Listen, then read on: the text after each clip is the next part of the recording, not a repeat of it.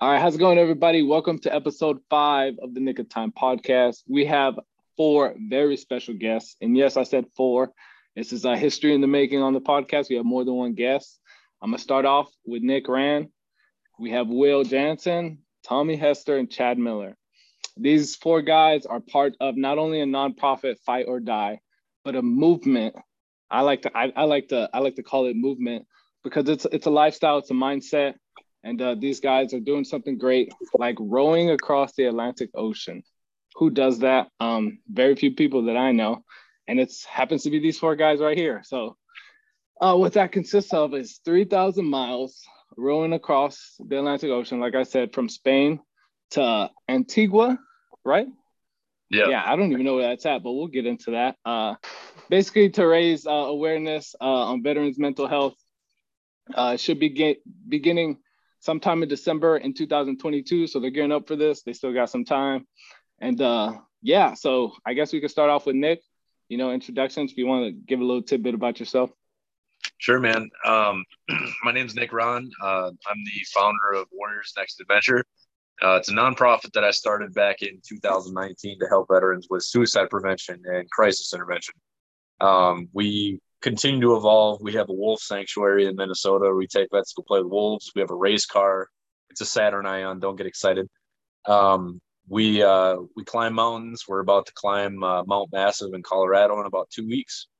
And uh, Tommy and Chad are my ambassadors, and Will is my board member. And I just so happened to interview Bryant Knight, who's the founder of Fight Oar Die, on my podcast. And Chad wouldn't shut the fuck up about it and kept talking about it and eventually talked someone into doing it. Um, so yeah, that's kind of how Fight Oar Die and Warriors Next Adventure came together. So good times. Yeah, you love you love to hear it. All right, Will, you want to give us a little tidbit about yourself? Yeah, man. Uh, I live in a little town in northwestern Wisconsin. Um, I'm uh, I got a woodworking shop. I own a campground. I do land development. Uh, been married for 18 years. Got two awesome girls, 17 and 14. And uh, yeah, I'm I, we reconnected. Nick and I reconnected last year, and uh, we did some cool adventure stuff. And I hadn't seen Chad since 2009, since we left Seymour Johnson in North Carolina. So, and I got to meet Tommy a couple weeks ago when we all got together. So, yeah, that's awesome. Love to hear it. So, Tommy, tell us your story. Well, I won't tell you the whole thing, yeah, a little give tidbit. a little tidbit. no, uh, right now I'm living in Omaha, Nebraska. Uh, I live here with my wife and our 11 year old son. I've been married just about 12 years. Um, I'm a swimming pool and spa technician now, but holy shit, have I done a lot of different things since getting out of security forces. Um, I was I served with these guys in 2008 in Camp Bucca, Iraq. That's how we uh, all got to know each other except for Will. He was there at the same time, but he was doing detainee ops. God bless his soul for that. Rose. Um, so I went and climbed Mount Elbert with Warriors Next Adventure last year. So I've been kind of staying in touch with Nick through that. And then once Chad became an ambassador too, and then listened to that podcast and then asked me to row a boat across the ocean. All I asked is how big's the boat? Uh, that's a very it's a very interesting question. I love it. And uh, lastly, Chad. By the way, Chad is the one that reached out to me, um, and he's the reason for all this. And uh, I appreciate that. Chad, a little tidbit about yourself. Um, I'm still um, one of the well, the only one on this team that's actually still uh, technically part of the Air Force right now. I'm in the uh, reserves up in Niagara Falls, Buffalo. Uh, married with three kids. I got an eight-year-old son, a five-year-old daughter, and a three-year-old daughter and yeah, I uh, met Nick and Tommy. I met Nick in uh, tech school. We were in the same tech school team. We got to our first duty station at Seymour. We deployed four times out of there, roomed together, I think two or three that we actually roomed together, and uh, met up with Tommy and Balad or uh, Bucca in 2008, like he said, and we ran uh, all in the same convoy, Scorpion One Five. So it was good times. And uh, Will was actually one of our guys on, uh, he worked the shift with me. So it's kind of cool. But then, uh, like Nick said, uh, I teamed up with him after hitting a, uh, a substantial, uh, substantial low point in my life. I reached out to Nick and uh, he started talking about Warriors Next Adventure. I said, let's uh, let's see what it's about. I got linked up with him and uh, found out Tommy and Will were back in the mix with it. Uh, climbed a mountain, uh, Mount Marcy in New York. The following year, I took a vet team myself up there for Warriors Next Adventure, and then uh, heard him on a podcast with some guy named Bryant talking about ocean rowing, and uh, I went and watched the video. I watched the promo, and I think it was the same promo that I sent you. And after yes. watching that promo, I uh, I get to the end of that video. I see the dude pop the flare. I see the look in his eyes, and I uh, said something to the wife. I said, "Hey, uh, want to row an ocean?" She was, uh, I don't know if she thought I was serious at first until like the third time of telling her, and then it kind of went from there. And uh, so I applied. Uh, got a message back from Bryant and the guys at Fight Oar Die saying, "Hey, you know, you have a full team. You're almost a shoe in as long as your team we we approve your team." So that's when I reached out to Nick and uh, coerced him into uh, being a good friend and reminding him of all the good times we had before and how we wanted to expand on those. And then uh, just so happens that Tommy and Will were on the top of my list, and also the same people that uh, Nick wanted to bring them on board. So we reached out to them, and uh, yeah, it's pretty much a history from there. The conversations leading up to us getting on the team of how we talked to each other about how this was going to all play out. It, uh, worked in many different ways. But I uh, I used the Warriors Next Adventure slogan against Nick, and from there it was uh, it was great. It was when you have a, when you, when you run a nonprofit and your your slogan is explore everything, and your ambassador wants to row an ocean, what do you think he's going to use against you? You know, you're so, an asshole yeah. So speaking of running nonprofits, so I know obviously, you know, we want to talk about rowing in the ocean and stuff, and we're definitely going to get to that. But this is probably going to be the first time in the podcast and the only time where I, I don't direct anything, I guess I would say. But whoever wants to answer this first, you know, whoever thinks they should answer this first. And if y'all want to answer, that'd be even better. What do you believe service is to you? Like when you hear the word service, because I know just by the tidbits of, you know, where you guys come from a little bit about yourselves, I understand that the service never stops. You know what I mean? All prior military, Chad's still serving. And then now rowing the ocean, like all this like ties into play.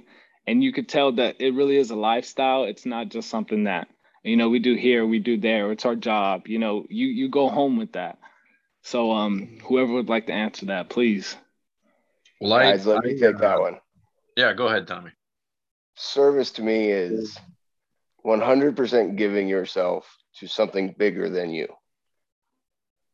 You know, you can serve your country like we all have or still are, or you can serve your God.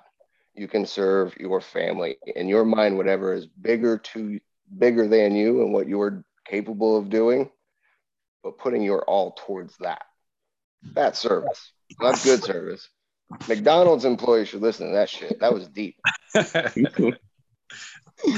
That's funny. That's beautiful though, because I think I think sometimes we forget, you know, that's that entails many different things. And especially as prior armed forces members, you know, people can really like put you in this bubble of like, this is what I am. Kind of like athletes and to say, like, oh, you're an athlete, like, you know, shut up and like, you know, play ball, whatever the case may be. It's like, no, like that's still part of you, but you're more than that. It's it's your character, it's your truth, it's who do you who you are. And I know um, just doing my research, doing my backstory, the whole like defining yourself as a veteran, be proud. Obviously, you know, always always hold that. But you guys are in a different light now. Obviously, Chad, you're still serving, but that service has transformed into maybe even something bigger than in the past. Not not not to diminish any of that, you know what I mean? But if any of you want to touch on that, yeah, one of the, one of the oh, things I tell veterans very often is we don't have to identify as veterans. Like it's cool to be a veteran. Yeah, I'm proud of being a veteran. Like I'm not turning down or putting down being a veteran at all, right? But I don't identify as a veteran anymore. I identify as Nick, you know, founder of Warriors Next Adventure. I'm the guy that people can reach out to in their darkest days, and I'm going to do whatever I can to help pull them out of it. That's who I am now, right? I don't identify as a veteran. I just happen to be a veteran. And I think there's too many people who get out of the military and they cling on to that, and that is their only definition of who they are. But it's like, well, what else are you going to do with your life, right? Yeah, we we did some amazing things when we were in the military. You know, like like Chad said, me and him deployed four times together. I was a 50 cal gunner on, you know, uh, in Afghanistan and in Iraq, and then uh, we did like law enforcement stuff in Iraq in 2009, 2010, and uh, horrible deployment to Qatar in 2007.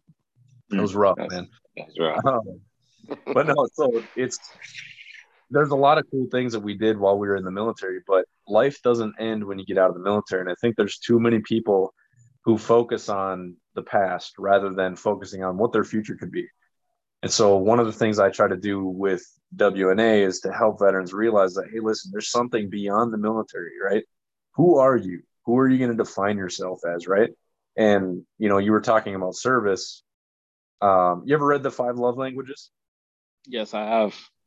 So Uh, service, acts of service is my number one, of course. Um, and I need to feed that. And if I'm not feeding that, I feel like I don't have a purpose, right? So I I had a lot of different things happen in my past that kind of led me to where I'm at, and I'm thankful that they all worked in unison to get me to where I am now. Because now that I've found my purpose and know who I want to be, who I am, and who I'm gonna be five years from now, you know if that's that's the most rewarding thing you can do for yourself is know what your purpose is you live with purpose your life will be amazing For sure. So I got a question for Tommy. Uh, you know, piggybacking off of purpose. When you when you talk about because I have supervisors that are getting ready to retire, and I also have you know peers that are getting ready to separate. When you talk about your purpose as far as when you were serving compared to now, because it's still you know under that same blanket. You're serving, you're you're caring for people, you're trying to make this world a better place. But how does that transition change between hey, you know, we're in Iraq to hey, now we're about to roll across the ocean. Um, well, it takes a crazy motherfucker to do some crazy shit that we're doing. Mm-hmm. It takes a crazy motherfucker to sign up for active duty security forces 2006. So I think they kind of translate into each other pretty evenly there. You know, the things I did in the military have gotten me ready to do some amazing things. But I'm like Nick, I don't identify as a veteran. I don't, hey, Tommy Hester, former Air Force Security Forces. It's not how I introduce myself. The things I do build my character. And mm-hmm. the character that you have being a veteran, I mean, you develop that either before basic training or shortly into basic training. Get some discipline, get some character traits. It'll take you big, long places and big, great things. So now that, you know, I'm in my 30s, the Air Force for me was a long time ago.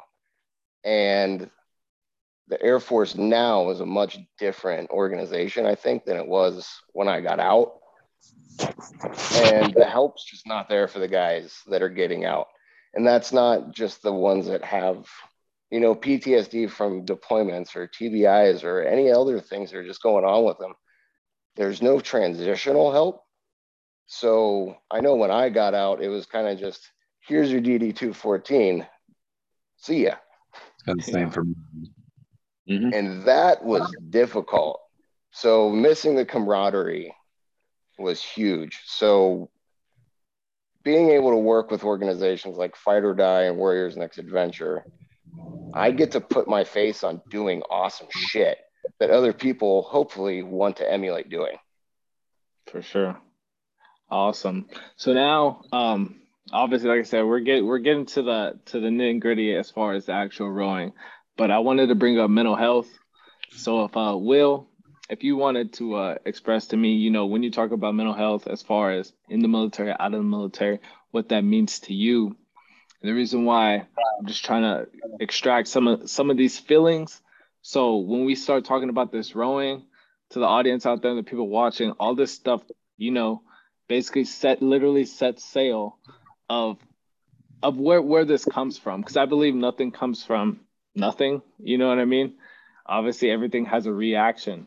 So, uh, Will, if you want to uh, touch on just mental health and what these guys, you know, on this podcast have done, uh, not only for yours, but just, you know, your life and, and your family and your life at home.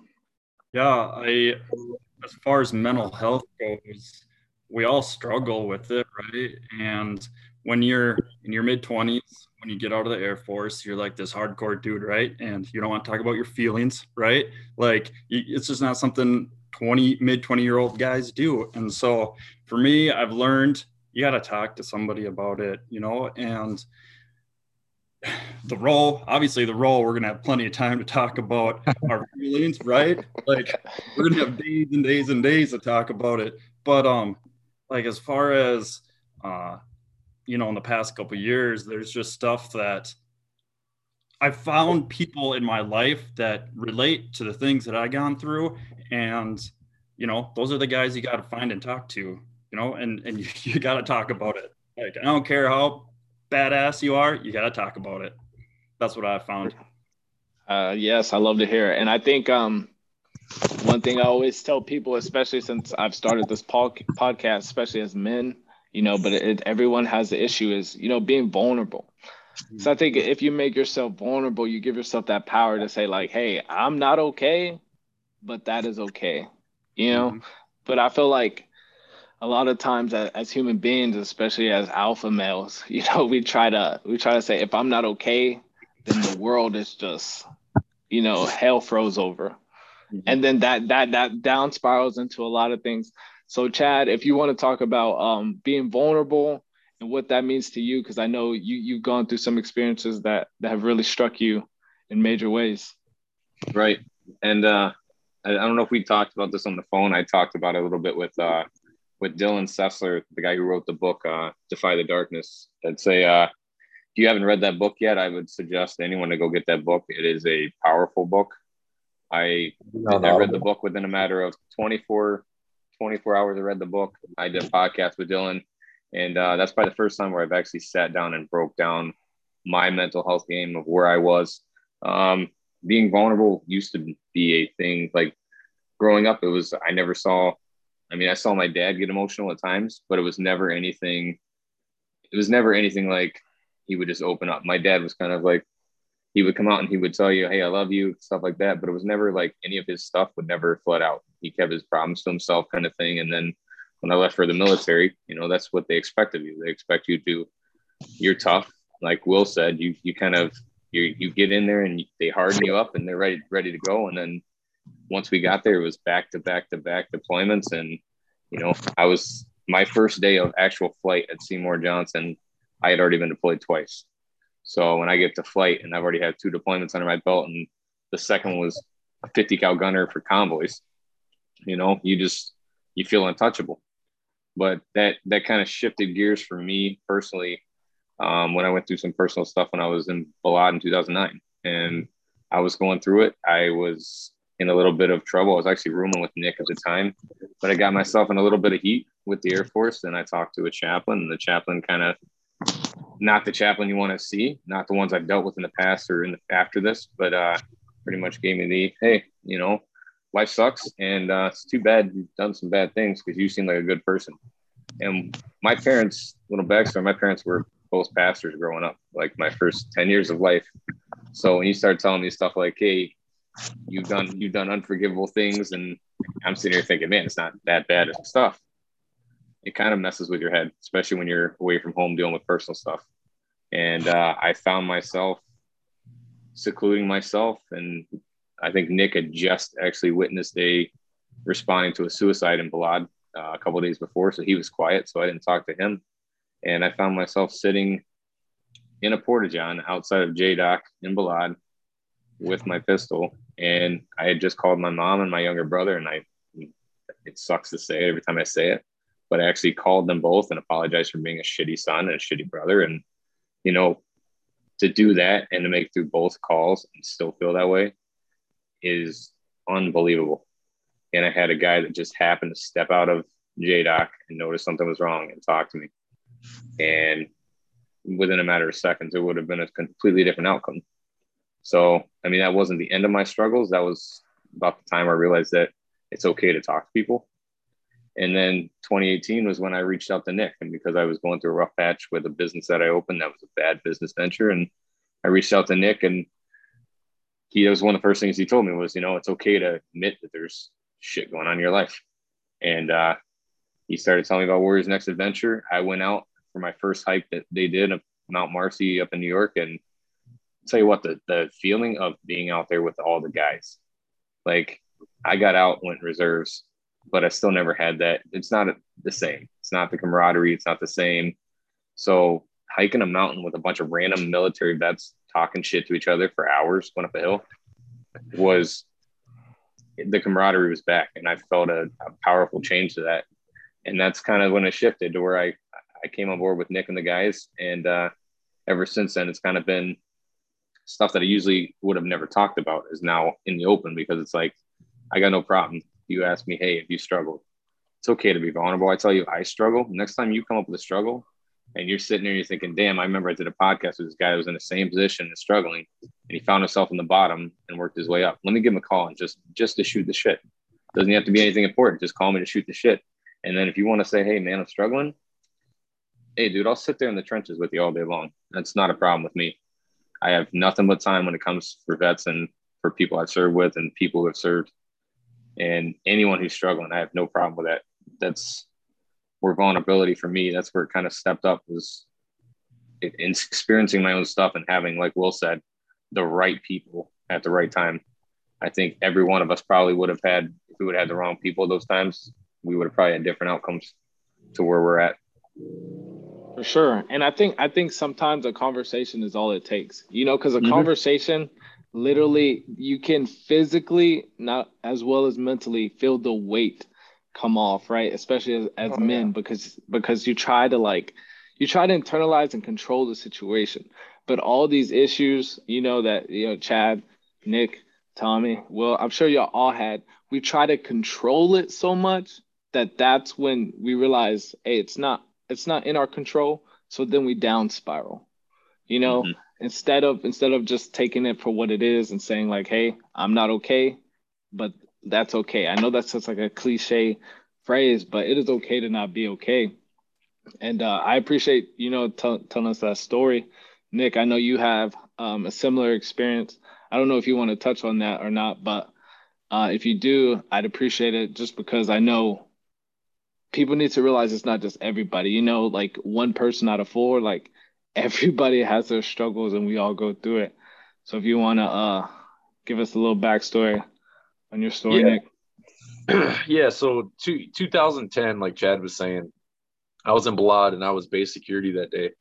And we got a phone call for shots fired on base, and we didn't know what it was, it was potential suicide.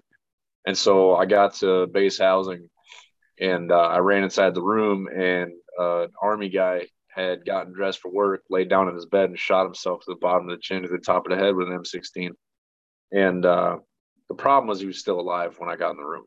Um, I ran over to him and I mean, what do you do in a situation like that, you know? So I just put my hand on his chest, told him everything was going to be okay, and he grabbed my hand. I still feel his hand grab my fingers in the middle of the night sometimes. It's kind of strange. Um, and I just sat there with him until he died. And I I didn't really know what to do, and I kind of just shut down. Um, it didn't affect me at the time because I shut down and I blocked every single emotion and I just went and did what I normally do. And I went to the gym and trained jujitsu and choked people out, and I felt better, um, thinking that it was over. Uh, but it just it continued to fester, and it just got worse as the years went by. Um, I ended up getting out of the military in 2012, and things were not good for me. Um, I found out that Jody had been hanging around after my last deployment, and uh, I said, "Fuck it," I got out and uh, moved back to Minnesota ended up getting back together with my ex because she was pregnant with my second kid, and I figured that would be the right thing to do.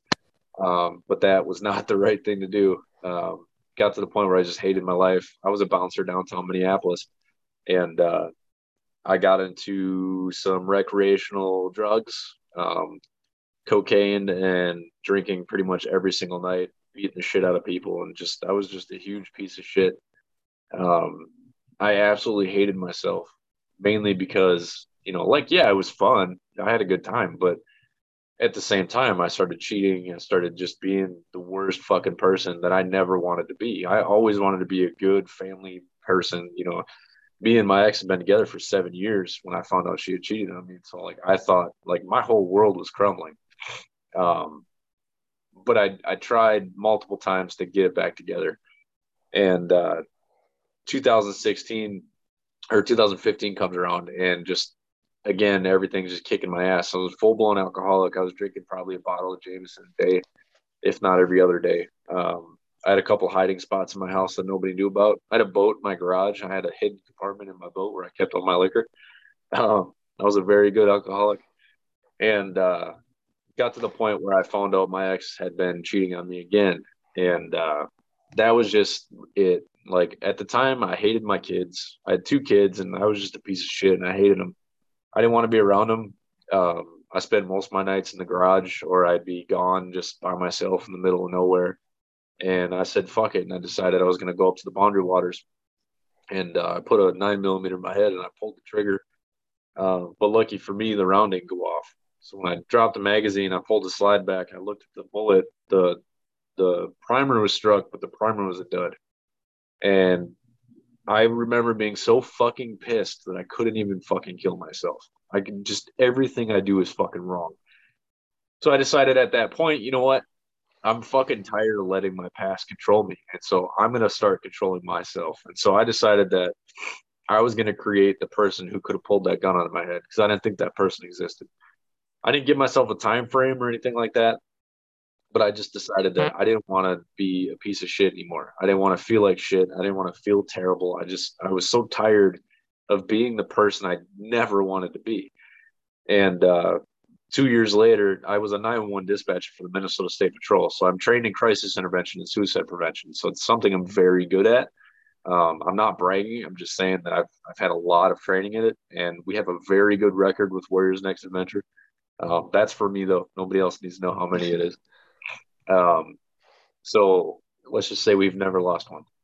Um, I got a phone call and it was a 911 call, and the lady said that she was going to kill herself. So we have GPS on the cell phones, but we also have cameras. So she popped up right next to a camera. I pulled her up on camera and she was standing on the bridge getting ready to jump. So we started to talk and um, relatability is the most important thing you can do. Anybody's dealing with anybody who may be suicidal the first thing you can do find something that you guys relate to because once you guys have relatability they trust you. And so trying to gain her trust i found out she was a veteran. I'm like perfect. I was like i'm a veteran too. And i asked her you like what'd you do in the military? She's like i was in the army and i was raped in the military but i never said anything and I'm like, what the fuck? I was like, why would you never report this? And so we kept going, talking. A few minutes go by and she takes a step forward like she's going to jump. I'm like, wait. So now this was 2017. In two years, I'd never told anybody that I had tried to kill myself. I kept that to myself and I buried it like many other things I do.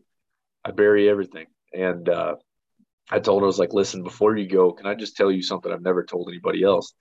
2015, I was at that same point and I just wanted to die. I didn't want to be alive anymore. I was fucking tired of living. And I put a gun to my head and I pulled the trigger. And I've been trying to figure out why am I still alive for so many years now. And I think this might be it. Maybe it's to talk you out of this. And so she ended up getting down. And that was the first time at work I'd ever gotten emotional. I broke down in tears. I dropped my headset. I ran in the back room. I was like, I need a fucking minute. And uh, that kind of got the ball rolling to me thinking like you know what? I think i i can do something with this. You know working as a dispatcher it's not enough. And uh, michael the guy who had killed himself in iraq um, a part of my issues uh, with like ptsd i see him almost every night. Um, i have a lot of flashbacks. And uh, some nights i think it's real. Sometimes like i know i'm just dreaming. And it's kind of like uh, what they call it lucid dreaming? It's really strange. Yeah. Um, but I started to like ask him, like, why do you keep coming to me? So Tony Robbins gives a speech and he talks about um, the reason why certain things affect us in certain ways is because of the meaning that we assign to it. And so I started to get to the point where I was having panic attacks and I I was sleeping really bad. I have a hole in my heart now because of so much fucking stress. And uh, I decided to give a meaning to why I constantly see Michael. And then Warriors Next Adventure was born. I was like, you know what? I've done I've talked multiple people out of suicide at my job. It's my job and I'm very good at it, but I also have a connection with military members that most counselors and you know uh, therapists don't. So I'm going to create a nonprofit and I'm going to figure out how I can help veterans with suicide prevention. And it just kept evolving and kept evolving. And then next thing you know, you know, Chad asked me to row a boat across the ocean for another organization. It's just crazy the way things work. Man. For sure. No, that's a beautiful story, and I appreciate you sharing. I think back to what I said earlier about everything has a reaction.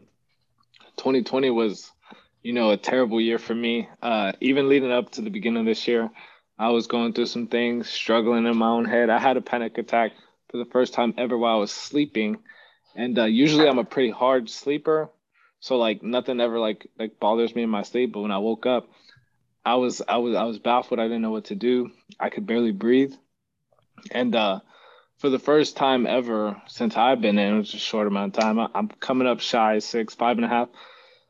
I talked to a chaplain, and uh, shout out to my chaplain. He's uh he's a real dude, and all we did was sit and talk and I literally just kept talking. I was like, "You just sit there," you know what I mean? You don't have to say anything, don't do anything, just sit there. But I, I love to hear these stories because that reaction. I know where this where this row is coming from, and it's coming from deeper than something challenging. You know, like we can all go do a challenge. Hey, this is coming from within, and all those sacrifices and all those heartaches, and even the good times. You know, all that all that fused in together, you know, creates a great team like this so we can get into the whole actual rowing part. Will, I want to start with you because you're the navigator. I I I can I can do it because I suck at land nav. I couldn't even imagine in the middle of the ocean. You know what I mean? That's just me being honest. I try to shoot my azimuth, and I'll and I'll I'll I'll, I'll get it done, but it's gonna be a little sloppy. So if you want to elaborate, couple, yeah, we got a couple of GPS systems um, hooked up to the boat. You know, so there, there's always a backup.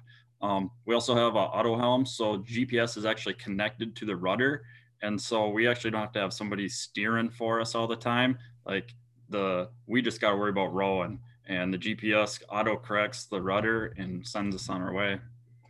And we got yeah, the star awesome. navigation too, so.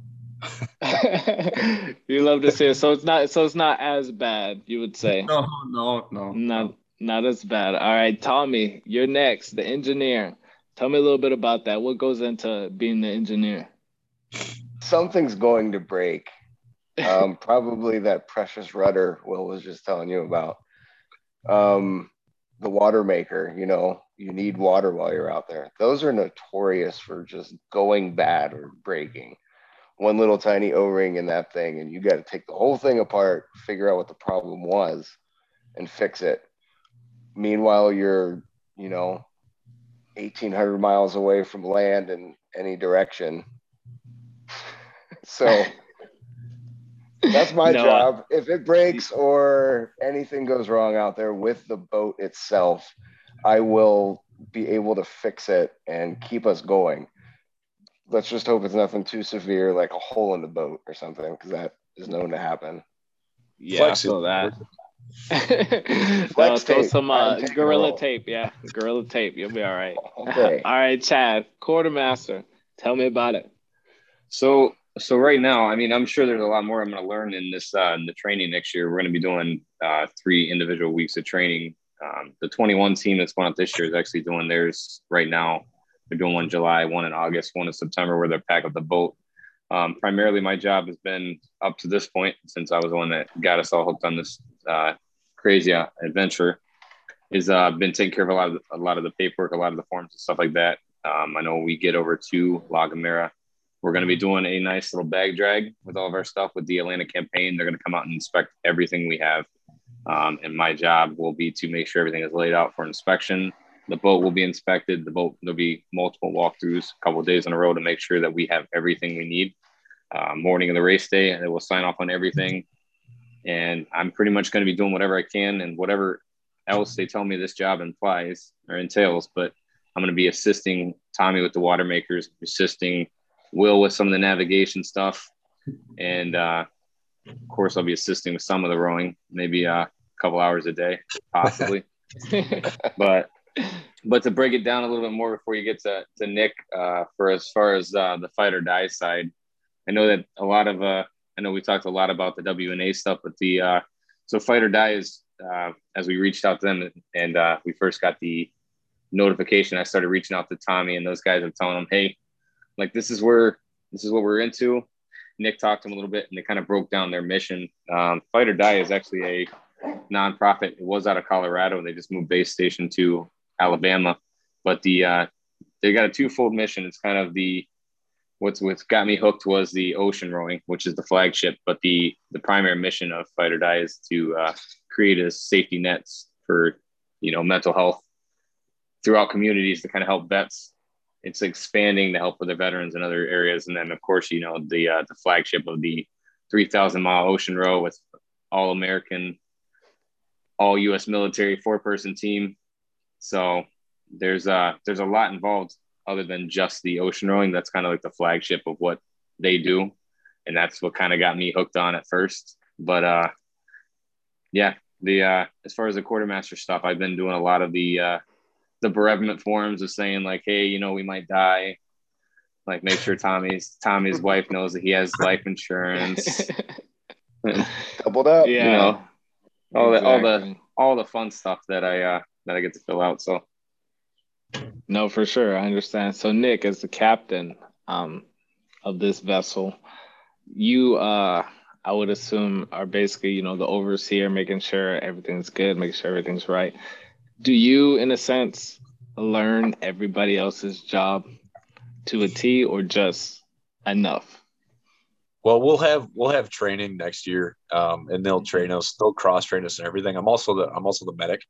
Um, so I, I was a first responder before I was working with the state patrol, so it just makes sense for me to be the medic as well.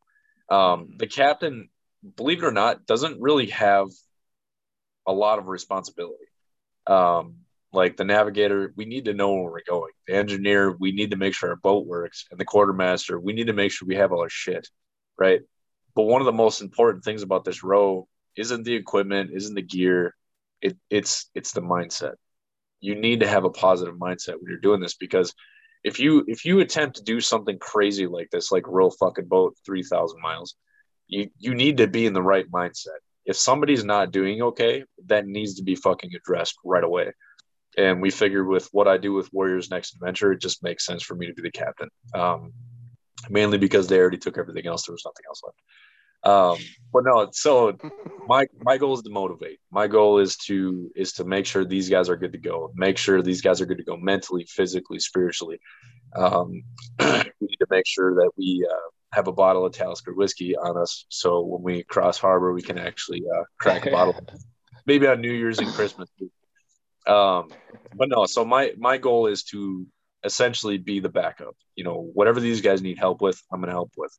Um, we got an issue with the engineer. I'm going to help with the engineer stuff. You know, Chad, Chad, I think you're the alternate, right? The alternate engineer. correct. Yeah. Okay. Um, so to be honest, man, like Chad has made all of this super easy because once Chad came to me with this, I was like, I'm trying to run a full organization, and Chad, Tommy, and Will are my, you know, essentially my main fundraisers. So I'm like, you know, why don't you guys focus on Fight Oar Die and make sure we get this shit to the point where we're gonna knock this shit out of the water, right? And uh, Chad went on and got a uh, a title sponsor with West Herr uh, Automotive Dealership over in uh, Western New York. Paid for the full, um, paid for the the full sponsorship. So we're completely covered. We're still raising money because we need money to get overseas. We need money for uh, the the gear for registration, everything like that. So to be honest, Chad has made this so easy for all of us, and uh, we appreciate it. You're the asshole that's Yes. making it. So. I know. Well, it's kind of my fault. So I got Yeah. a sense Shout of out to- responsibility Oh, to the team. So Shout out to West Herr Automotive out of Buffalo. So going into the next topic, uh, my next question, and we could just go back around. We'll start with Will again. What is your biggest fear doing this role? And when I say that, I'm not talking about the fear that makes you wimp. I'm talking about that fear that's good, right? That gets you motivated, that gets you going. Is there anything um, you think this journey uh, is going to entail when it comes to that? Uh, man, like as far as like plain old phobias, like I'm a really sucky swimmer, right? And so that's really now you tell us, Will. Yeah, it's really irrelevant when you're in the middle. Um, so if we capsize or whatever, you're, you're done anyway. That doesn't matter. Um, but fear for me is, gosh, I'm so excited to do this, but at the end of it, what's next? Like, and I. I guess that's how I look, right? Like, we do this great, big, awesome thing, but then what's next, right? And I'm afraid of the letdown after we pop that flare and we get home and I'm sitting on my couch, man. I'm gonna be like, all right, that was cool. What now? no, no, for sure. Cause I was I was thinking about that because you know, um, I don't know if you guys watch um sports at all, but like the NBA finals, right? And I I usually watch them and I keep up with them, but I didn't keep up with them like I should this year. And I did end up watching like like after halftime, so the last half of the last game, right? And you can tell like the Bucks were kind of in control and they were gonna win the game.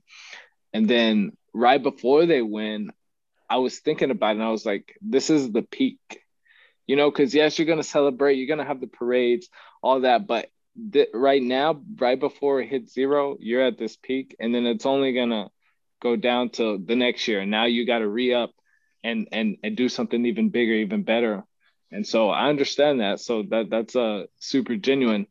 Tommy, give me a good fear, a good fear of yours that's going to keep you motivated on this on this row. Well, thanks to Will's answer, I have a new fear. I hadn't thought of that. I don't have the hundred million to go to space. um, honestly,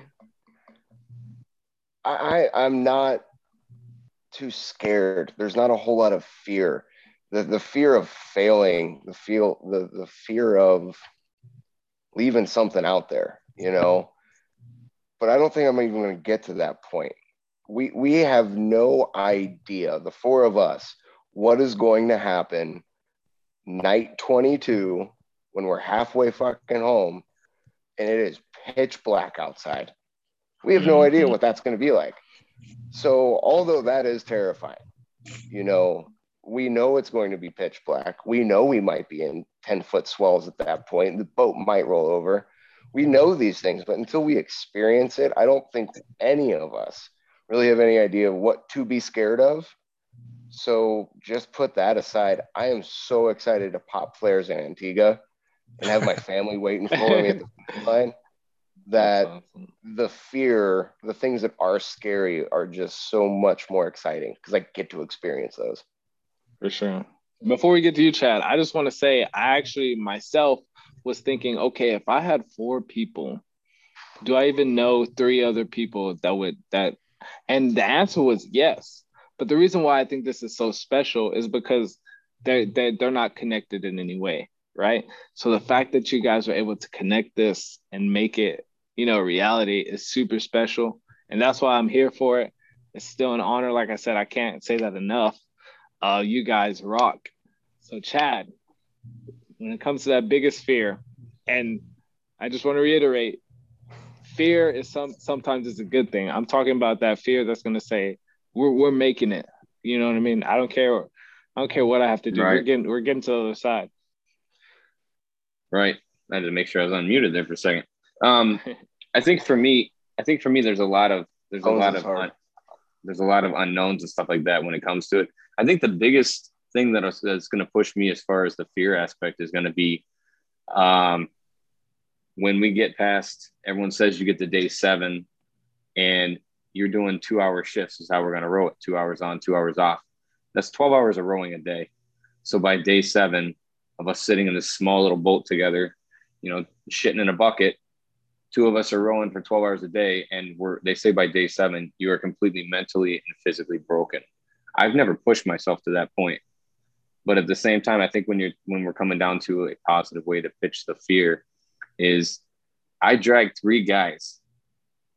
And i wouldn't say i dragged them. Be honest with you i think that's kind of a i think it's kind of a, a stupid way to put it. I don't think i dragged these guys. These guys i fed them my passion. They found their own purpose and their own reason for doing this and they all we all believe in the veterans mental health cause and why we're doing what we're doing but my fear would be that would keep me going is the fact that I drag three idiots out into a boat in the ocean. And when it comes down to it, my body is beat, my mind is beat. I'm going to replay that.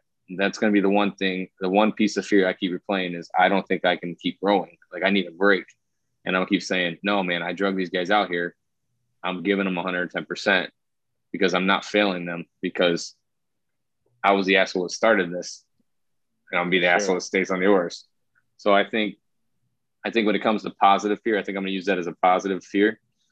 And Tommy's laughing at me right now because he knows that I drug him out. You're muted, Tommy.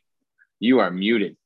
If your inner voice, if your inner voice ever has a hard time saying that, just know there's three dudes on that boat letting you never forget. Oh, I'm well, I'm sure it's gonna come out. I'm sure it's definitely gonna come out. But that's definitely uh knowing knowing that the whole process got started because I uh I watched that video and I saw that look in their eyes and I was like, hey, I I cannot. I told my wife, I said, I cannot let this opportunity pass me up, knowing that I see this look in their eyes when they pop this flare. I got to know what it feels like. And then I kind of feel the same way Will does. Like once I finish this, like I joked with the wife the other day about, oh, just started the Pacific run up. She was like, no, this is a one time thing. but she knows. Yeah. She knows yeah, just exactly. as well as Will's wife does, as Tommy's wife does as Nick's girlfriend does, they all know that this is kind of what we do. I mean, mm-hmm. we are mm-hmm. rowing this boat to prove to everyone that's been down and out that hey, you've been down and out, but you're talking to a couple guys that have been in the bottom and didn't think they were coming back up, are now three thousand miles. So that's all going to be played in my mind the whole time of I'm not letting these guys down because I drug them in there. For sure, I could totally relate. Now, obviously, I'm not rowing across the ocean, but once you get that itch, not yet. I, I, I, I yeah, exactly. once you get that itch, I'm telling you, yep, it's definitely, it's definitely hard to, to, to get it off. So, Nick, biggest fear, motivation, that fear, that good fear that's going to get you across to the other side. Give it to me. So, a lot of people don't realize um, horses originated in Spain, and I just can't wait to get the fuck away from Spain because fuck horses. Horses are terrifying. Um, so that's probably my only fear. Horses. no, it's like, hey. But, uh, people think I'm joking. I'm serious. Fuck horses. Um, so I'd say the the main drive for me is I have a little girl at home who thinks I'm fucking Superman, you know? Mm-hmm. And if I go out there and I don't make it back on the boat, because I'm you know, I'm not thinking about dying, but if I don't make it back on that boat with my fucking three crewmates, I'll forever let her down. You know, but it's not just her; it's it's the boys in the boat too. You know, it's I personally, with my nonprofit, put myself responsible for other veterans' lives because that serves my purpose because helping other people see that the future is bright if they want it to be that's the best thing in the world you know having a conversation with somebody and uh, just getting them to see that the, the the past doesn't have to control us anymore the future does right the only thing that matters in life is what you're doing today what are you doing tomorrow and so i keep thinking about that constantly every time this row comes into play because the last thing I'm ever going to do is let down another veteran. And so I sure as hell am not going to puss out on this row. So it's it's the drive of other veterans, but it, it's at the same time the whole point of what we do with Warriors Next Adventure and uh, with Fight Oar Die is to inspire other veterans to do great things. Um, Will, I'm going to use your phrase again. Will, Will has a saying, do big things. You know, it's like if we're not taking time every single year to do something that fucking terrifies us, then what's the point of living? We need to do mm-hmm. things that are outside of our comfort zone. And if we don't do that, we will never grow. For sure. Yeah, that resiliency is uh is something super important. And I think that was one uh, motivation behind this podcast for me is because yes, I do struggle, you know, and I've I've struggled with you know, internalizing things and being vulnerable. But I've always been, you know, a real rock for a lot of people because they they see that resilience in me, and I kind of like to project that and reflect that because that's that's what brings me peace. You know, I, I, I get I get pleasure, not just pleasure, but I get a, a sense of purpose, like we were talking about earlier, when I know that I've helped out another veteran, another friend, another coworker, whatever the case may be. And that that that speaks speaks volumes to what you guys are doing. And man, I just can't I can't say it enough. You guys are rowing across the ocean. Y'all know that? it's, it's, it's funny because I've had I've had at least multiple people. I mean, obviously being the only one in, I push this in every avenue, up and down and sideways to try to see what we can do to get this approved and stuff like that. And I'm still working stuff because either way, I'm doing this row. They know that I've already made that perfectly clear that like like sometimes you gotta you gotta put things aside, and it might just be the uh, it might just be the active duty retirement I might have to step away from. But at the same time, if I got to row 50 days straight or 45 days straight to set a world record, set 45 days in a boat with these guys to prove to one person that, hey, you need to go out and like he said, like Will said, do big things. Like if if it if it affects one person and I come back and they're like, hey man, you you stepped away from the military. I'll be like, you should have seen. We get people that ask us all the time that that have told me on different podcasts and have told me through messages of like, hey, you inspire us. I mean, I know all these guys have heard it. We we had a meet and greet up at Will's uh, hometown in Wisconsin, and people were coming around the bar. People I didn't even know that were like, "You inspire us." And the funny thing is, is we haven't even hopped in a boat yet, mm-hmm. but we're making we're making making a difference with our mindset and like the big thing with Will when I asked him and when we did a podcast before and they asked him like, "Hey, why the hell are you doing this?" and we're all thinking for logical answers, and Will just comes out with the "Why not?" And I'm like, "Shit!" Like my answer was my answer was good. Here's Will saying, "Why not?" So exactly, if we got to do this for, we got to do, we got to put ourselves in uncomfortable. I mean, the book I just read references it, Nick's referenced it, Will's referenced it, Tommy's referenced it. It's about being uncomfortable, or being comfortable with being uncomfortable. And I would say this tops the uncomfortable things I've ever done in my life. So I've done some pretty out there things, but this is definitely I was I would go out on a whim and say for every single one of us on this boat, this is definitely the trying to get comfortable with something that's extremely uncomfortable. I don't know, dude. I yeah. pet a horse last year. That was pretty fucking uncomfortable. Speaking of uncomfortable, one of my best friends in the world. Um, so I'm from I, I live in San Antonio, Texas. I'm stationed out here, at Randolph. But I'm from Odessa, Texas. Uh, it's West Texas. I don't know if you've seen Friday Night Lights, but that's me, Oil Patch Town. I'll always be home. My best friend is from there. His, his name is Dayton, and he's gone through a lot. Uh, had had um, had cancer when we were when we were like middle school, high school, or high school. Uh, slit. He was gonna join the military. Got the waivers for the cancer. Ended up like like falling and slitting his hand open, and so he ended up like defecting his like trigger finger, and then they denied him. He tried for over two years uh, to join the army. Um, didn't work out for him, so he's a firefighter now and he's always I've only been at Randolph for about six, seven months now, and he's always been like, We're doing the Moab, we're doing the Moab, we're doing the Moab. But I've been overseas, and every time it comes up, I was like, dude, I just can't go. Like I, I literally cannot get off and put, get on a plane and, and go do a Moab. And granted, I'm a pretty decent runner. Like I can run above average more than most people, but I am not in no Moab shape. But stuff like this, I'm telling you, like it, it sparks this fire in myself. And I'm a like genuinely a self-motivated person. So I couldn't even imagine what it does for people who actually are trying to rise up, you know, trying to get out of that rut and trying to trying to push through.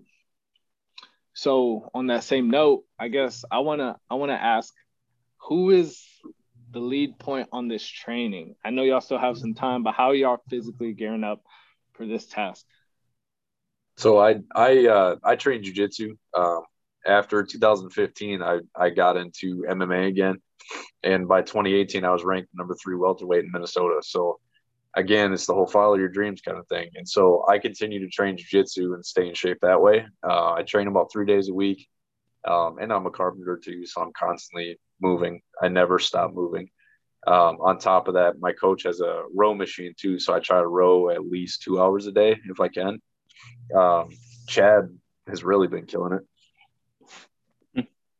Yeah, I kind of uh, I kind of went all out because I my whole purpose when I started this team was to get all this workout stuff at the house, motivate these guys. And to be honest with you, every single one of these guys, every time they reach out to me, is more motivating than me. I'll call Will to motivate him to be like, "Hey, man, I haven't talked to you in a while. How like let's let's motivate Will." And I get off the phone with Will, and I'm like, "God damn it, he got me again." like I call I call Tommy. He's like, "Man, you checking up on me, dude? You don't need to. I'll talk to you in like a day or so." Throwing motivation right back at me. Like I said, so I'll shoot out something to these guys and be like, yeah, I just try. I'm on a new supplement stack. I'm hitting, I'm hitting the weights pretty hard. Um, I do rowing. I got a, a, nice concept two rower I've been rowing with. I'll reach out to Tommy. Tommy will sit there and be like, oh, what are you rowing at? And I'm like, oh, this many strokes per minute. He's like, oh, I've been way past that. And I'm like, oh, shit. I need to step up my game. Best advice they ever gave us was one, from one of the former rowers and one of the founders when he sent out a message to all of us saying, pretty much said, fuck cardio, get big for rowing. You need upper body strength. 15 years in the military, no one's ever told me not to run, not to worry about cardio. That was the best advice I've ever gotten. And I have not run as much as I should have. So, but yeah, I've been hitting a, a lot of the weights and one of the big things is the average guy loses 20% of their body weight during the race. Exactly.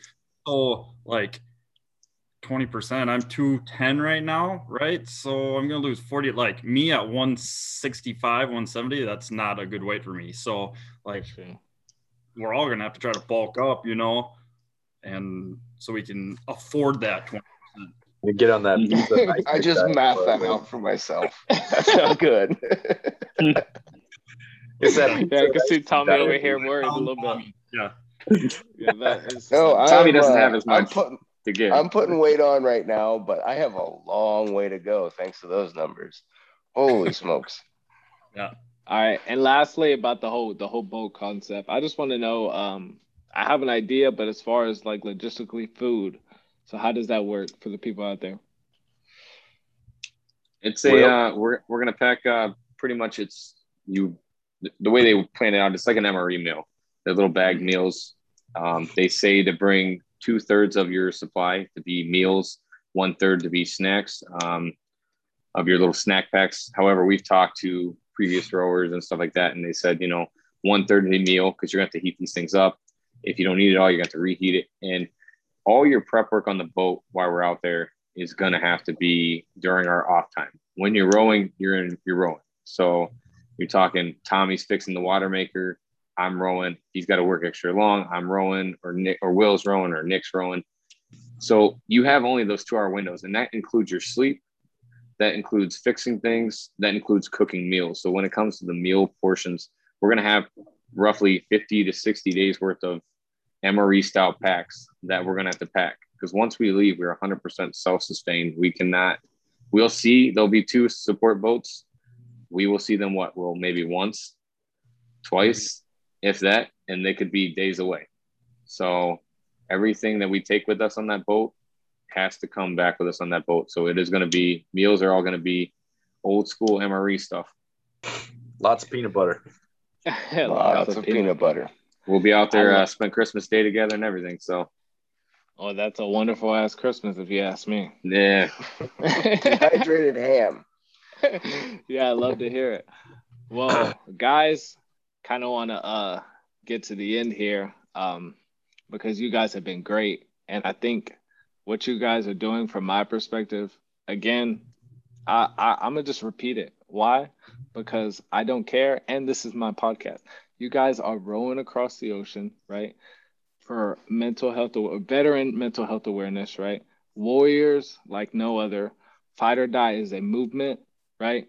So I guess for the closing remarks, if you guys want to say anything, I know it's a lot of information. So all, all that you guys got going on with those nonprofits, where they can find you, et cetera, et cetera, please, if y'all want to start, I guess we can start with Will and then go down Tommy, Chad, and Nick. Tell the people. Uh, yeah, uh, yes. Find us on, well, you can follow Fight Oar Die at usvetrow.org. Uh, you can go on there. You can follow the team. Uh, they got a Facebook page. Um, I think Chad's working on a TikTok page. We do have a TikTok page. Oh, wow. Yeah, it's just at Fight Oar Die. Under the TikTok thing. So, Chad, tell them about TikTok. So yeah, the, the, only thing I even put on there is I actually we got as a joke. Me and the wife, she was watching yeah. just dumb videos on there, and I started getting video footage sent from some of the 2019, 2018 team, um, a bunch of stuff from from our trips and stuff like that, and us meeting up, and old school pictures of us in the military. So a lot of our stuff is it's at Fight Oar Die, is our TikTok name, and we that's all I do. I put videos of rowing stuff on there. People shoot us stuff all the time. Um, within a matter of the first month, we had over 20, I think it was like 1,800 people following us, following the journey of the row. A lot of other vets. Uh, that's where I met the guy I did the podcast with last time, uh, Dylan Sessler, hell of a guy. And, uh, but yeah, if uh, we'll be posting a lot of stuff as it comes closer with our training, we're going to break down some video clips and throw them up there. Obviously, it's only like one minute clips, so as far as the actual race, there's an app called YB Races, and you go on there, and we have a GPS tracker on our boat, and it updates every four hours. So you'll be able to track us and all the other boats across the ocean.